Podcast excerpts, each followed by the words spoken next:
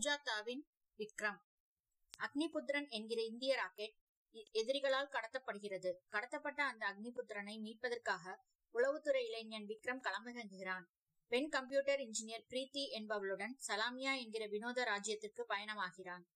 ஏராளமாக ஒரு ராஜா, தாராளமாக ஒரு ராஜகுமாரி, வில்லன் ராஜகுரு என்று சலாமியாவில் பயணிக்கும் ஆக்ஷன் நிரம்பிய சாகச கதை இது. இந்த கதை திரைப்படமாக பத்மஸ்ரீ கமல்ஹாசனின் ராஜ்கமல் இன்டர்நேஷனல் நிறுவனத்தால் எடுக்கப்பட்டு 1986 வெளிவந்தது. கதை அமைப்பில் திரு கமல்ஹாசனுக்கு கணிசமான பங்கு உண்டு. நடை என்னுடையதுதான். எழுத்தாளர் சுஜாதா.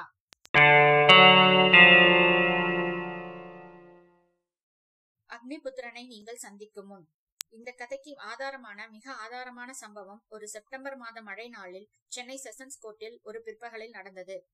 விவரம் தினத்தந்தி பேப்பரில் வந்திருந்ததை நீங்கள் கவனித்திருக்கலாம். அன்றைய தினம் 3 பேருக்கு கோர்ட்டில் தீர்ப்பளிக்கப்பட்டது. 25 வருஷ திரை தண்டனை. அம்மூவரும் அந்த தண்டனையின் தீவிரத்தை பற்றி எதுவும் காலைப்பட்டதாக தெரியவில்லை. பழமையான காவி வண்ண கோர்ட் கட்டிடத்தில் உயரசீட்டிலிருந்து கோர்ட்டை விட பழமையாக தோன்றிய நீதிபதி மந்திரம் போல் உச்சரித்த அந்த தீர்ப்பை அம்மூவரும் வாயில் ஏதோ மென்று கொண்டு கவனத்தில் இருந்த அலட்சியம். அவர்கள் கெட்ட காரியர்கள், எந்த தேசத்தின் எந்த சட்டத்திற்கும் யோக்கியமாக கட்டுப்படாதவர்கள் என்பதை காட்டியது. இபிகோ பிரிவின்படியும் சி கஸ்டம்ஸ் ஆக்ட் ஆஃப் போசோ ஃபெரா என்று பல தரப்பட்ட சட்ட பிரிவுகளை எடுத்துக்காட்டியும் நீதிபதி அவர்கள் குற்றவாளிகள் அஷ்ரப் ஹுசேன், பாபு என்கிற கமலாக்கர், பெர்னாண்டஸ் ஆகிய 3 பேருக்கும் தூதரக அதிகாரியை கடத்தி சென்றதற்கும் கள்ளக்கடத்தல், போதைப் பொருட்கள் வியாபாரம், இன்ன பிற குற்றங்களுக்கும் தலா 25 வருஷம் கடுங்காவல் சிறை தண்டனையும் 45,000 ரூபாய் அபராதமும், அதை கட்டாத பட்சத்தில் மேலும் 3 வருஷங்கள் அதிகப்படியாக சிறை தண்டனையும் என்று படித்துக் கொண்டிருக்கும் போதே தூ என்று பாபு துப்பியதை நீதிபதி நிமிர்ந்து பார்த்து முகம் கடுமையாக சற்று அவசரமாகவே தீர்ப்பை படித்தார். மூவரும் ஒருவரை ஒருவர் பார்த்து சிரித்துக் கொண்டார்கள். மூவரும் 30ஐ தாண்டாத வயது. பெர்னாண்டஸ் என்பவன் இந்தியனா என்று சந்தேகமாக இருந்தது. மூவரும் விருது கிடைத்தது போல் சிரித்து பேசிக் கொண்டிருந்தார்கள். கோர்ட்டுக்கு வெளியே இடி இடித்து மழை பெய்து கொண்டிருந்ததையும் பொருட்படுத்தாமல் நிருபர்கள், கேமராக்காரர்களும் காத்து கொண்டிருந்தார்கள். டிவி கேமரா மேல் குடை பிடித்து போர்த்திருந்தது. ஒரு ஆசாமி ஓடி வந்து 25 வருஷம் தீர்ப்பு என்று சொல்ல அந்த இடம் சற்று பரபரப்பாகியது. வராங்க என்று ஒரு நிருபர் கூற கைதிகள் மூவரும் முகத்தில் விரோதம் பொங்க ஒருவருடன் ஒருவர் விலங்குகளால் இணைக்கப்பட்டு சூயிங்கமோ என்னமோ மெல்வதை நிறுத்தாமல் விறுவிறுவென்று போலீஸ் வண்டியை நோக்கி நடக்க நிருபர்கள் கேமராக்கள் கண் சிமிட்டலை விரும்பாமல் அவர்கள் முகத்தை மறைத்துக் கொண்டனர். Ashraf, how do you feel என்றது India Today. Happy, very happy என்று பற்களை ஆசைமின்றி விரித்தான். பாபு, தூதரக அதிகாரியை கொன்றது நீதானே? பாபு பெரிதாக கண்கலங்க சிரித்தான். 25 வருஷம் சிறைக்கு போகும் முன் ஏதாவது சொல்ல விரும்புகிறாயா பெர்னாண்டஸ்? பெர்னாண்டஸ் தான் விலங்கை உயர்த்தி 25 நாட்கள், ஜஸ்ட் 25 days என்றான். 25 நாள்ல என்ன? we will come back, விடுவிக்கப்படுவோம். 25 நாட்கள் போதும், we will come back. தடன் என்று அவர்களை மறைத்து மூடி போலீசின் கூண்டு வண்டி புறப்பட்டு செல்ல அதன் வட்ட ஜன்னலில் பெர்னாண்டஸின் முகம் புன்னகையுடன் தெரிந்தது.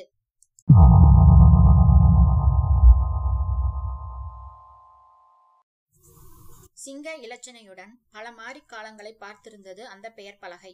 அதில் பாரத் சர்க்கார் பாதுகாப்பு மந்திரி சபை ப்ராஜெக்ட் அக்னிபுத்திரன் என்று ஆங்கிலத்திலும் ஹிந்தியிலும் மற்ற மொழிகளிலும் எழுதியிருக்க, இந்த எல்லையை மீறி செல்பவர்கள் கைது செய்யப்படுவார்கள் என்று எச்சரிக்கையும் தனிப்பட்டு எழுதியிருந்தது.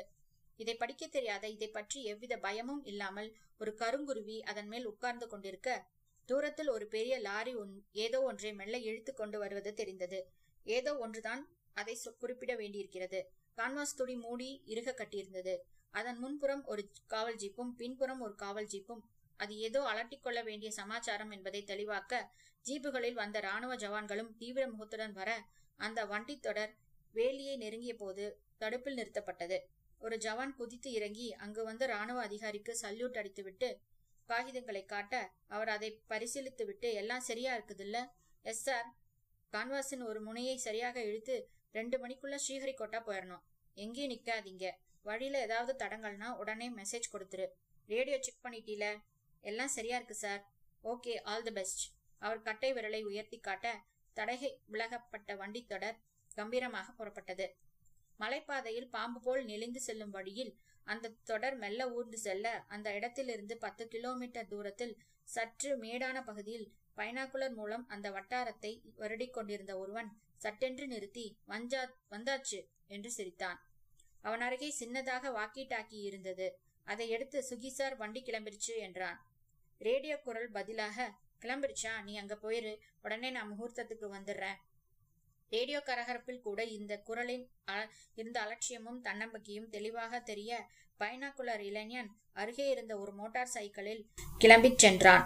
இங்கிருந்து இன்னும் 3 கிலோமீட்டர் தள்ளி மலைப்பாதை வளைவில் இருவர் காத்திருந்தார்கள். அவசரமே படாமல் உட்கார்ந்த வாக்கில் சுதாரித்த நிலையில் இருக்க மோட்டார் சைக்கிள் வருவதை ஆர்வமின்றி பார்த்து கொண்டிருந்தார்கள். மோட்டார் சைக்கிள்காரன் நிறுத்தி வருது என்றான்.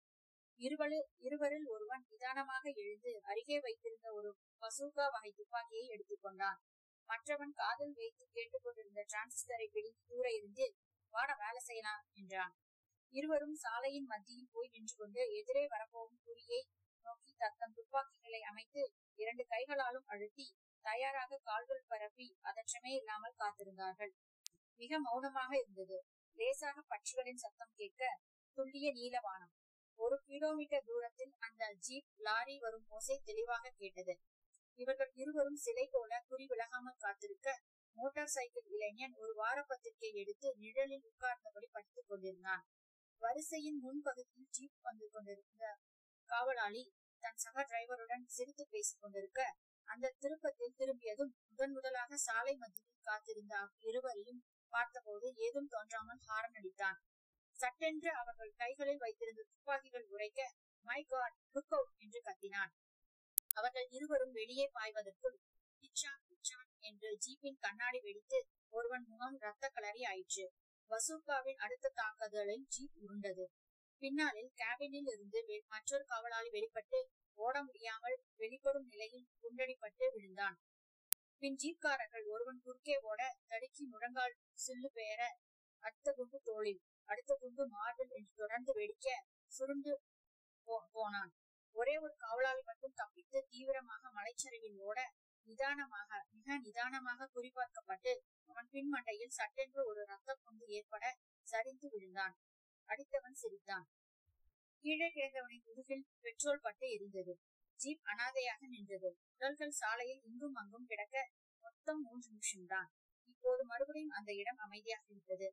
மெல்லிய பட்சி குரல்கள் கேட்க அனைவரும் சூயிங்கம் வென்று கொண்டே அந்த உடல்களின் அருகே வந்தனர். ஏதோ ஒரு ரகசியம் போல ஒரு பென்ஸ் கார் உறுத்தாமல் அருகே வந்து நின்றது. அதன் கதவை அவர்களில் ஒருவன் திறக்க சுகித்த ராஜா வெளிப்பட்டான். சுகித்த ராஜாவுக்கு 30-35 வயது இருக்கலாம். நல்ல உயரமான முகத்தில் பாதியை வெயில் கண்ணாடி மறைத்திருந்தாலும் அவனது காலர் இல்லாத கோட்டையும் துல்லியமான உடைகளையும் கவனித்தால் ஏதோ ஒரு மத்திய மந்திரி போல தான் இருந்தான். சிவந்த உதடுகள், ஒரு பிள்ளை பிடுங்கி அதை கடித்துக் கொண்டே சுற்றுமுற்றும் பார்த்து குழந்தை ஆர்வத்துடன், காரி ஆயாச்சா என்றான். சுத்தமா முடிச்சாச்சையா. சுகியின் கவனம் பின்னால் அனாதையாக நின்று கொண்டிருந்த கான்வாஸ் போட்டு மூடியிருந்த பொருளின் மேல் இருந்தது. இடைப்பட்ட ஒரு பிணத்தை மிதித்து தாண்டி கொண்டு அதை நோக்கி சரக்கென்று அது மூடியிருக்கும் கான்வாஸ் மறைப்பை ஒரு சொடுக்கில் விளக்கினான். காலையில் அக்கருமையான வெளிச்சத்தில் பளபளவென்று சுமார் 30 அடி நீளம் இருந்த ஏவுகணை ராக்கெட் அது. முகம் சற்று தட்டையாக, வால் பகுதியில் செதிர்களாக, ஏதோ ஒரு எலக்ட்ரானிக் அம்பு போல வானை நோக்கி கொண்டிருந்தது. எப்போதும் புறப்படுவேன், எங்கேயும் போவேன், எதையும் அடிப்பேன் என்பது போல ஒரு விஞ்ஞான ஆணவத்துடன். சுகித்த ராஜா அதை பார்த்ததும் ஒரு சிறு குழந்தை போல சந்தோஷம் தெரிய, இதப்பாரா என்றான். ராக்கெட்டின் உடலில் ஆங்கிலத்திலும் ஹிந்தியிலும் அக்னிபுத்திரன் என்று எழுதியிருந்தது. அக்னிபுத்திரனா நீ? உன்னை வச்சுக்கிட்டு என்னவெல்லாம் ஆட்ட காட்ட போறேன், பார்த்துக்கிட்டே இரு. பாத்தியா சோமு, அக்னிபுத்திரன், இட்ஸ் மைன், என் புத்திரன், என்னது என்று அதை வாஞ்சியுடன் தழுவி கொடுக்க படபடவென்று வானத்தில் சப்தம் கேட்க அவர்கள் மேலே பார்க்க ஒரு அலுமினிய பறவை போல ஹெலிகாப்டர் ஒன்று மெல்ல அவர்களை நோக்கி இறங்கியது. சுகித்த ராஜா மகிழ்ச்சியுடன், வந்துட்டானியா, வா வா, சரியான சமயம், எல்லாம் சொன்ன வேலைக்கு நடக்குது. அவர்கள் யாவரும் வானத்தில் பார்த்து கொண்டிருக்க கீழே கிடந்தவனில் ஒருவனுக்கு லேசாக உயிர் இருப்பதை கவனிக்க தவறிவிட்டார்கள். அந்த ஜவான் சிரமப்பட்டு கண் விழித்து தன் துப்பாக்கியை நோக்கி மெல்ல ஊர்ந்தான். ஹெலிகாப்டர் புழுதி கிளப்பிக் கொண்டு சற்று தள்ளி வந்து இறங்குவதை சுகித்த ராஜா ஆர்வத்துடன் பார்த்து கொண்டிருக்கும் போது ஜவான் சிரமப்பட்டு எழுந்து துப்பாக்கியை எடுத்து குறிப்பார்த்து சுகித்த ராஜாவை நோக்கி நடுங்கும் கையுடன், நிறுத்து, எல்லாத்தையும் நிறுத்து என்றான். பொசுக்கிடுவேன் என்றான். சுட்டு பொசுக்கிடுவேன்.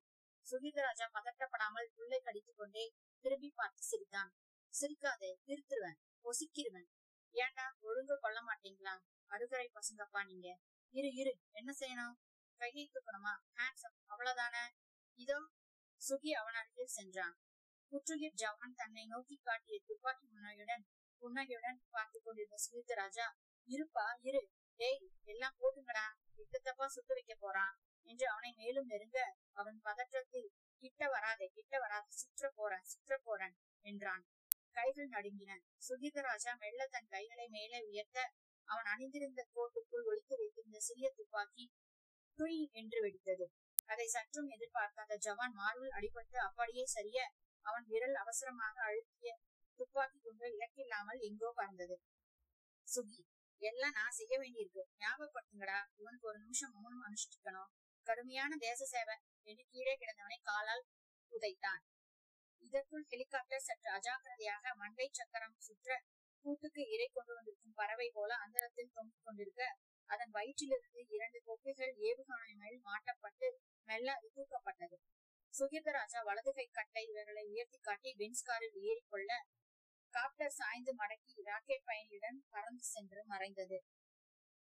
மோட்டார் பைக்கில் இருவர் தொடர, மற்றவர்கள் காரின் பின்சீட்டில் நெருக்கி உட்கார்ந்து கொள்ள, கார் புறப்பட்டு சென்றது. இந்த இடத்தில் சற்று நேரத்திற்கு முன் இத்தனை ரத்த சேதம் நேர்ந்ததா என்று வியக்கும்படி அமைதி கவர்ந்து கொள்ள, இழை இழந்த உடல்கள் அசையாமல் இருக்க, ஓர் உடல் மற்றும் முதுகில் பெட்ரோல் எரிப்பதற்காக ஏற்ப ஏதோ ஒரு ரத்த சூடு ஏற்பட்டு கொஞ்சம் புரண்டு நின்று போனது. சுகித்த ராஜாவின் கார் சற்று நேரம் கழித்து எதிரே சென்ற போலீஸ் ஜீப்பையும் சைரன் அலாரையும் பார்த்து, வழக்கம் போல லேட்டு, போங்க போங்க என்றான்.